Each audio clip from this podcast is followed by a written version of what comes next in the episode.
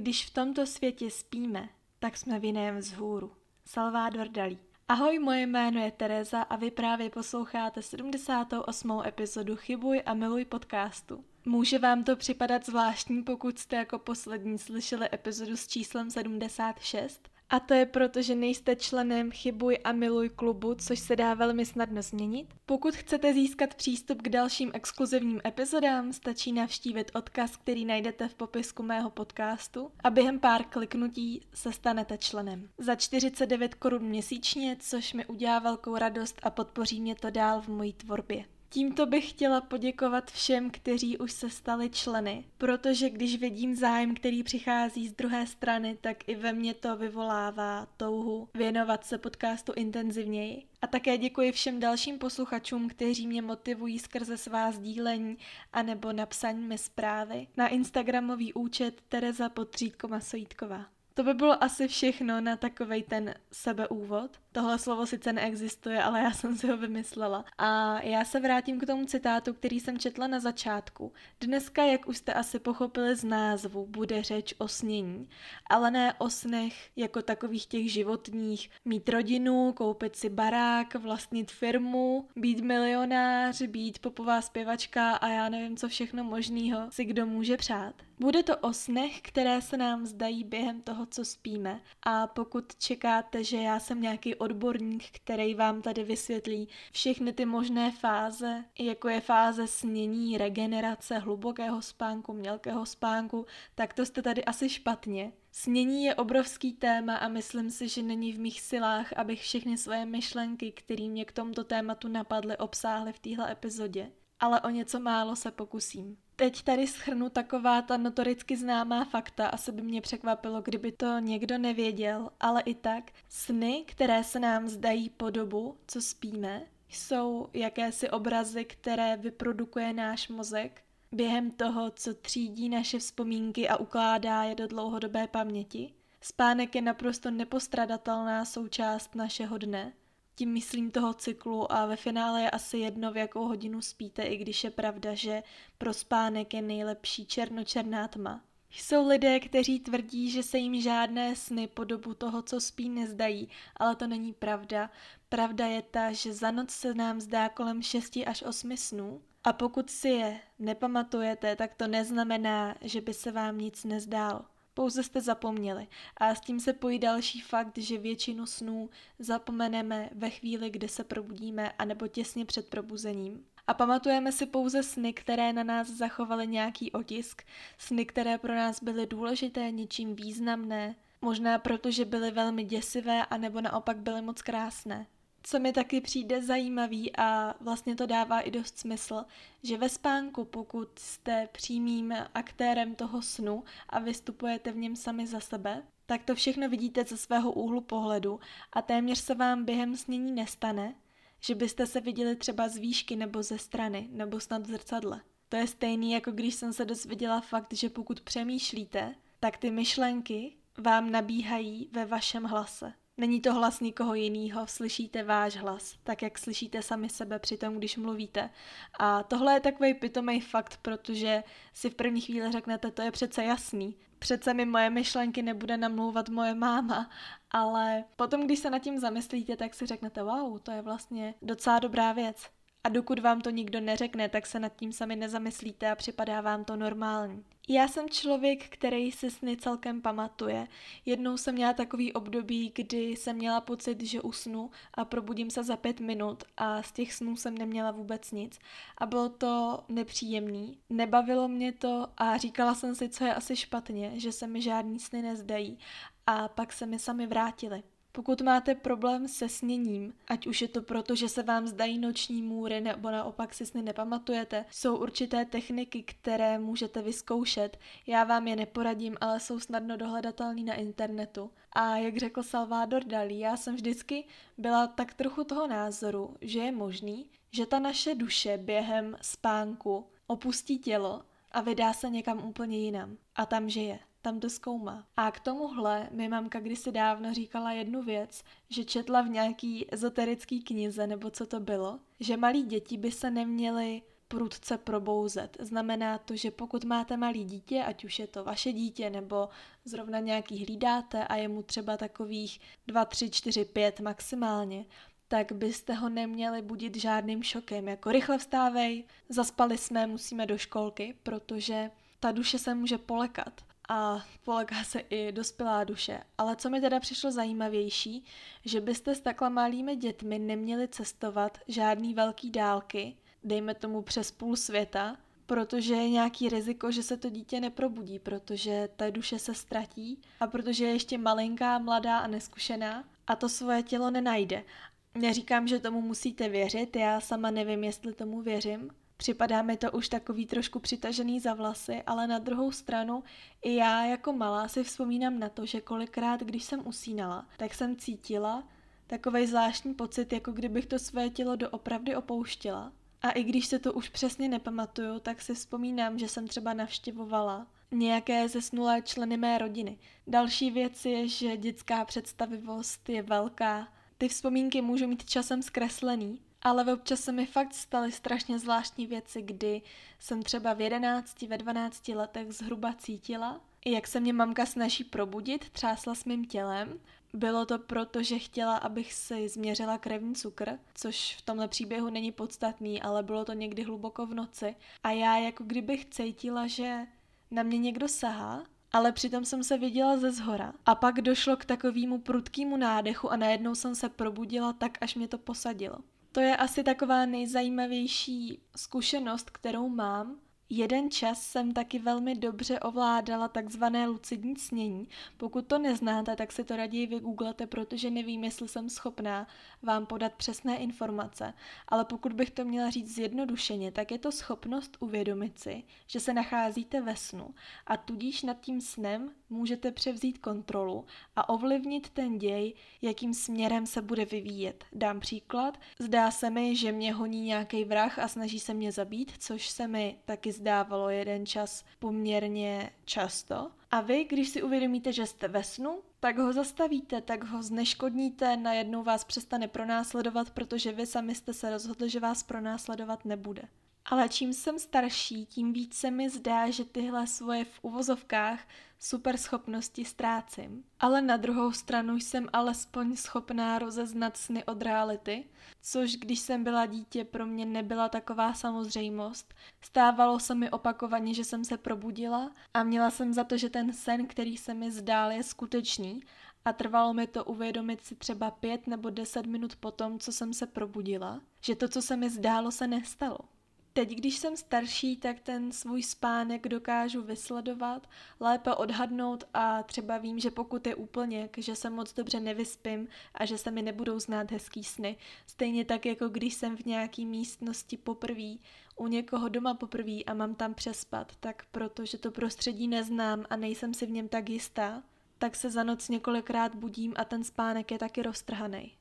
Také jsem si všimla, že to místo, kde usínám, má na moje sny obrovský vliv. A pokud usnu v nějakých částech našeho domu, kde ta energie není úplně čistá, tak je mnohem vyšší pravděpodobnost a skutečně se to tak děje, že se mi ty špatný sny zdají. Zatímco když se lehnu na jiný místa, o kterých vím, že se tam i náš pes cítí dobře, tak je to hned lepší. A tohle je další zajímavost, kterou jsem někde četla a podepisuju se pod to, že pokud si pořídíte nový byt nebo nový pokoj máte, tak vpustíte, pokud máte možnost, dovnitř psa a kočku. Tam, kam si lehne pes, tak tam si dejte postel a naopak tam, kde si lehne kočka, tak tam si ji v žádném případě nedávejte, protože Kočka ta si lehá tam, kde jsou ty negativní energie, aby je vyčistila. A pokud vás zajímá, jaký dopad má rozmístění nábytku po vašem pokoji, tak si určitě přečtěte něco o Feng Shui. To je tuším čínský učení právě o tom. Kam si v interiéru dát určité věci, například zrcadla nebo právě tu postel, aby vám to neškodilo a naopak, aby to ten spánek podpořilo a aby byl kvalitnější. Já mám třeba takovou zkušenost, že když jsem měla v pokoji různý indiánský lapače nebo nějaký amulety a sošky, tak paradoxně mi to spíše škodilo, než že by mi to mělo přivodit a navodit nějaký hezký sny. Mluvila jsem o tom s jednou šamankou, která mi řekla, ať tyhle věci okamžitě vyhážu, že to možná funguje v jiných kulturách, ke kterým se tyhle předměty přímo vztahují, ale pro nás tohle není, nebo minimálně ne pro mě. A je pravda, že když jsem se zbavila všech těch věcí, kterými byly doporučený, abych se jich zbavila, tak se ten spánek opravdu zlepšil.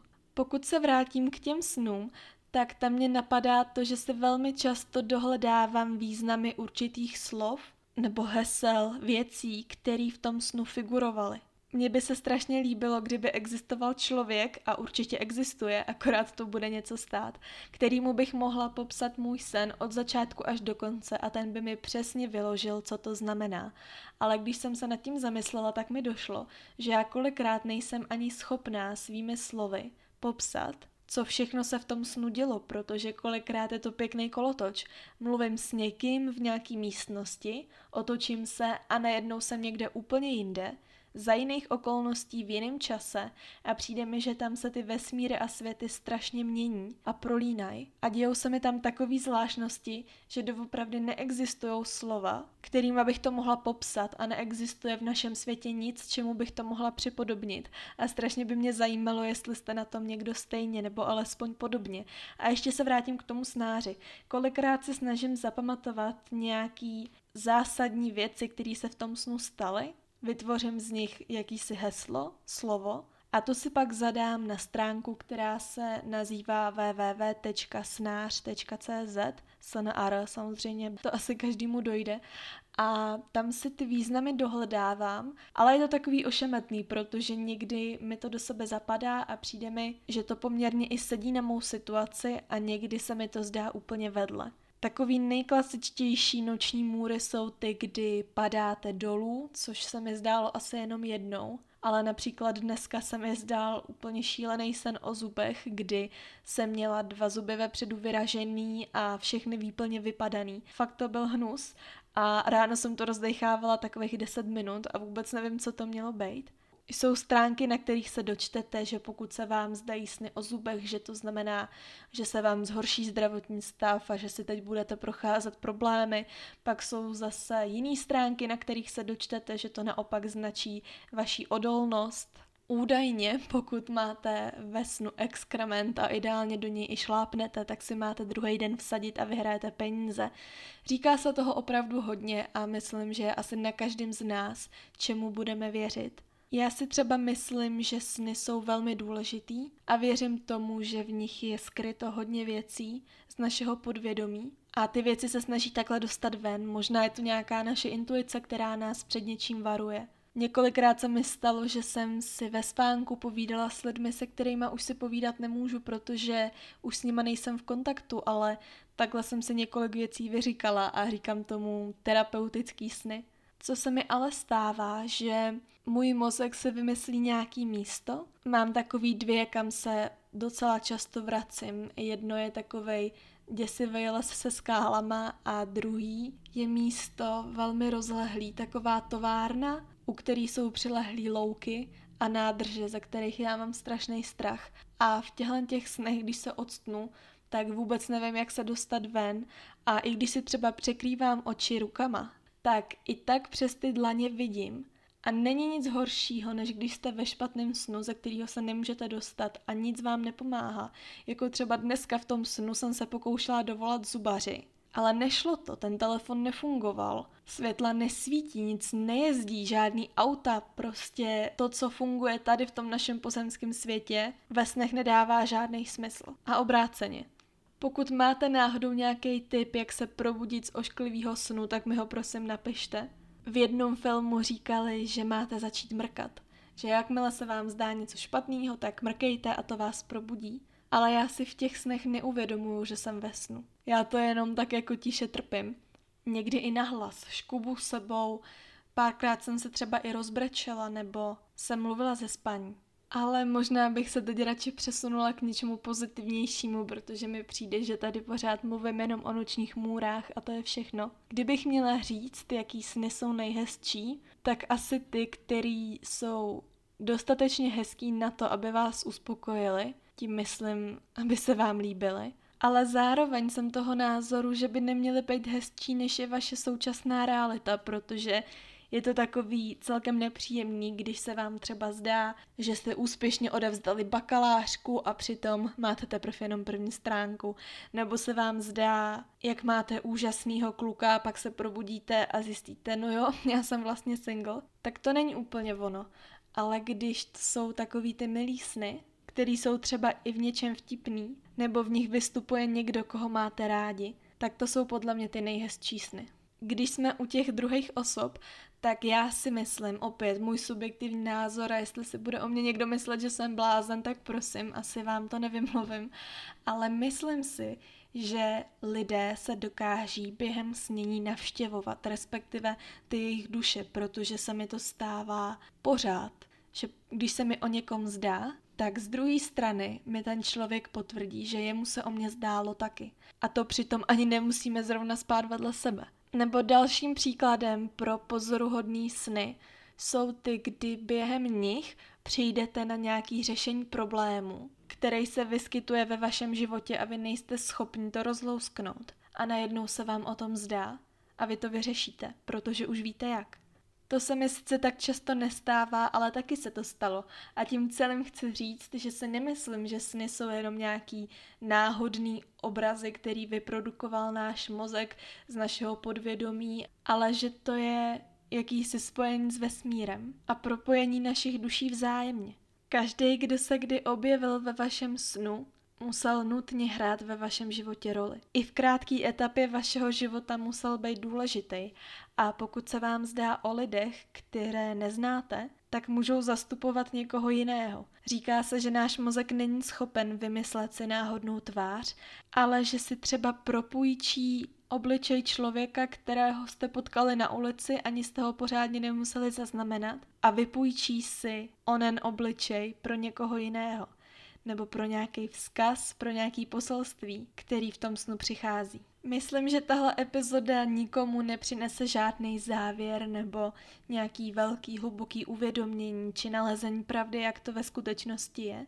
Jak už jsem řekla na začátku, sny jsou pro mě velký téma a baví mě o těchto věcech diskutovat hodiny ideálně někdy večer. Ale teď je poledne, já jsem sama doma a nemám s kým, proto jsem se na to vzala mikrofon a povídám si tady pro sebe. Ale v případě, že by byl někdo, kdo má k tomuto tématu co říct, něco zajímavého se mu zdálo, nebo se mu třeba zdálo něco o mém podcastu, to by mi přišlo vtipný, tak budu ráda, když mi to napíšete. Strašně ráda si poslechnu nějaký vaše teorie o spánku a o snění. A když budu mít dostatek materiálů nebo vlastních myšlenek, tak bych z toho mohla vytvořit nějakou další epizodu. No a když už takhle promlouvám přímo k vám jako k mým posluchačům, tak mě ještě napadá taková otázka. Pokud znáte někoho, kdo je z písku, nebo vy sami jste z písku, po případě nemáte problém dojet do písku, tak bych byla ráda, kdybyste mi dali vědět, protože už jsem dlouho neměla v podcastu žádnýho hosta a já jsem někdy před stolety na začátku, když jsem začala s nahráváním, říkala, že se sem nebudu zvát slavní osobnosti, protože za prvé, co si budeme, slavní osobnosti nejsou na můj podcast zvědaví. A za druhý si myslím, že slavní osobnosti a celebrity dostávají prostor poměrně často a kolikrát příběhy lidí, kteří bydlí vedle nás, jsou mnohem zajímavější nebo, nebo přínosnější pro nás další. Takže tohle je taková výzva pro vás, můžete si o tom přemýšlet nebo tenhle můj nápad rovnou vypustit z hlavy, ale říkala jsem si, že by bylo hezký, kdyby tady zase s náma někdo další seděl. A pokud můžete nabídnout nějaký váš příběh, anebo si myslíte, že máte zajímavé téma k diskuzi, tak já jsem tomu otevřená a nemusíte mít žádný strach se mi ozvat. Ale abych si teď náhodou neudělala nějakýho nepřítele v řadách influencerů, tak pokud by se i někdo takovej objevil, tak nemůžu říct, že bych ho nepřijala, protože mám v hlavě takový malý sny, aby se někteří lidé stali mými hosty. Ale akorát se teď budu opakovat, myslím si, že pro potřeby chybuj a miluj nějaký obyčejný smrtelník nebo smrtelnice jako já bohatě stačí. To by bylo tedy pro dnešní s novou epizodu úplně všechno. Doufám, že jsem vás moc nevystrašila všema těma mýma nočníma můrama. Přeju vám, aby se vám zdálo něco hezkýho, pokud usínáte a nemůžu si odpustit mou tradiční větu na rozloučenou. Chybujte, milujte a ahoj.